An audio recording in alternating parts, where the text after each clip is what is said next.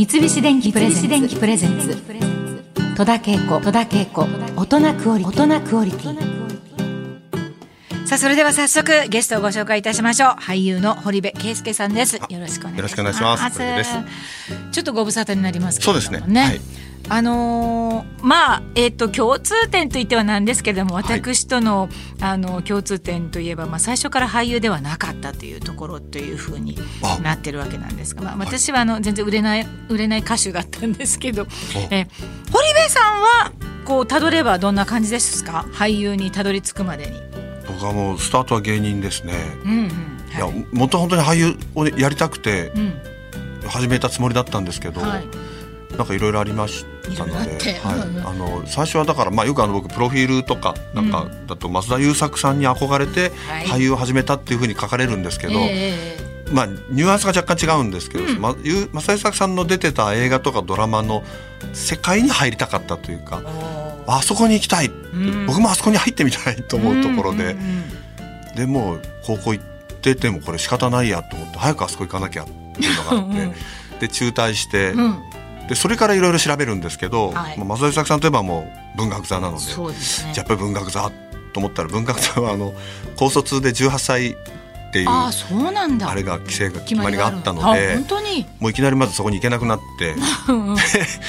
とりあえずじゃあ受けさせてくれるところを探していって、うんで一番最初に受けられたのがあの青年座研究所で,、はい。でそこを受けて受かるんですけど、うん。その1年分の授業料と入入所金とあとなんかロッカー代みたいなのとこい,、ええ。いっぺんに払わなきゃいけなくて。はいはであのお金を借りに行ったのが友達のお父さんだったんですけどあのギャグメッセンジャはい。ーズという、はいコントトリオの、ははい、リーダーだっうんた須磨一郎さん。へえ、まあ私は分かりますけれども若い方たちはね、ギャグメッセンジャーズがもう分からないかもしれないけど、その息子さんが僕の中学の同級生で、須磨和也君はいはいはい。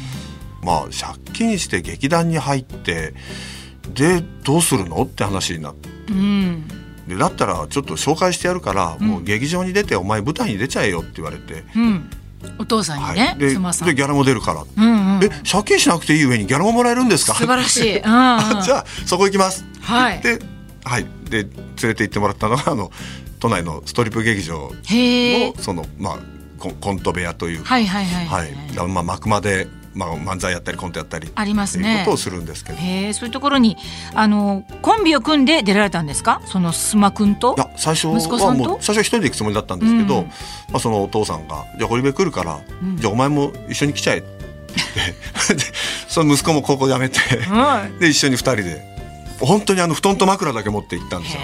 息子さんはでも全然それは望みではなかったってこと？そうですかね？でもどういうことだったんだただやっぱりやっぱり父親にかなり、はいうん。うん影響もあったしいずれはやろうと思ってたというのも。ご自身のなんか芸名みたいなのもあるんですか？その時は堀部さんの名前でやってました？いやあのその当時ちょうど2人であの萩本欽一さんが、はい。全部番組一回こうお休みになって、うん復帰するっていう番組をやるのででそれのオーディションがあるから、ええ。ちょっと行けって言われて、うん。で2人で行って、うん。でその時になんかオーディション用紙みたいなの書くんですけど、うん。なんか芸名って書く欄があって こう埋めなきゃいけないような気がして。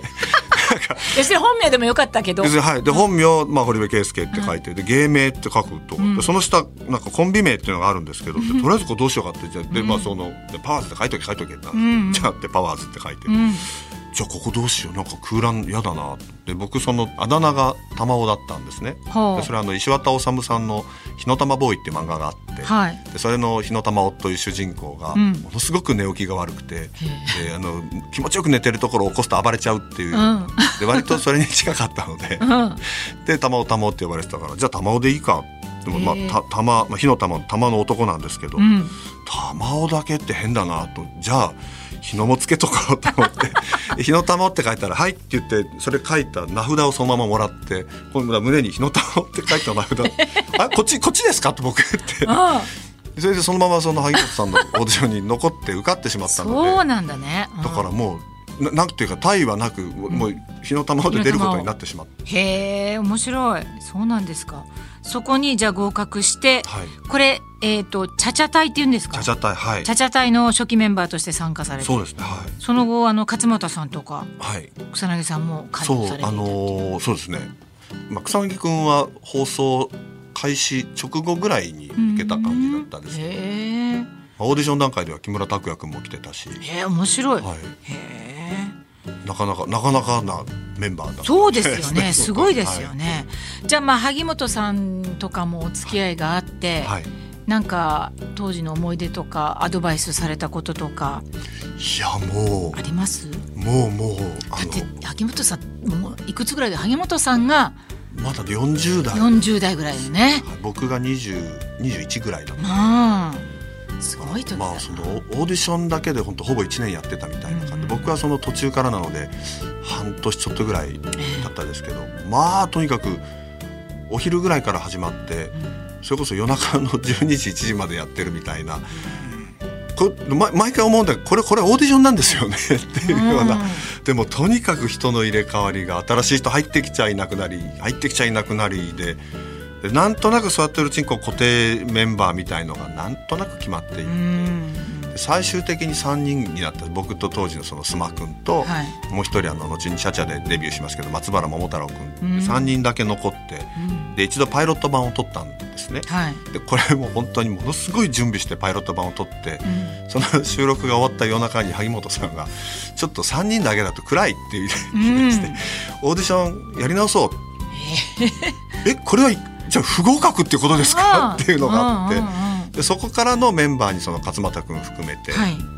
西尾匠君とか、うんあと、まあ、後々あのあ当時あの田原俊子さんのバックで踊ってた木野正人君とかうんっていうみんな何か入ってきて、うんそれでやっと番組になるというか。はい。お送りしたのは「キンキラリン530」のエンディングテーマ「チャチャでビギニング」でした。この頃はもうこれのレコーディングを境にお辞めになったという、レコーディングの直前に直前に？お前ちょっとアイドルっぽい感じしないから。お前とスマはちょっと外れてって言われて。そこまですごい踊りのレッスンとか受けてたんですけど、えーでもまあちょっとほっとしたというかいやうんさすがになんかアイドルって自分がまさかと思ってたんで。でもねわかんないね。もしそのままやってたらね またちょっと人生も違ってたかもしれない。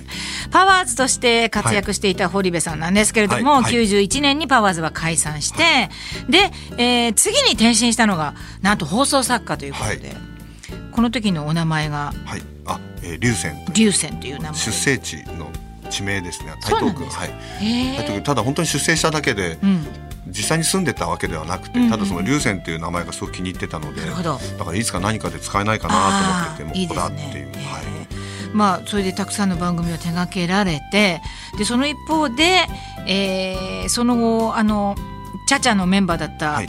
えー勝俣さんとはい。コンビを結成されました、これはみんなよく知ってると思うけど。この辺もなんか本当に自分でもちょっとなんかその自分の行動のあれが分かんないんですけど、うん。あのそもそも放送作家を始めたのもあの当時のあの、えっと、日本テレビの T 部長って言われたあの土屋さんが、はい、何かお前ちょっと企画書持ってこいって言われて、うん。企画書って何ですか、うん。いやこういうのをやりたい。こういう番組作りたいっていう企画をお前ちょっと紙に書いて持ってこいって言われて、企画書の書き方わかんないです、うん。でどっから始まって、どうしよう。でも企画書書かなきゃいけないし企画書書くのって誰だろう？あ放送作家か、ん。あじゃあ放送作家の勉強すれば企画書書けるわと思って、うん。でちょっと1年ぐらい放送作家の勉強したいんでパワーズ休ませてくださいって事務所に言ったら、ん。ふざけるなって話になって、ん。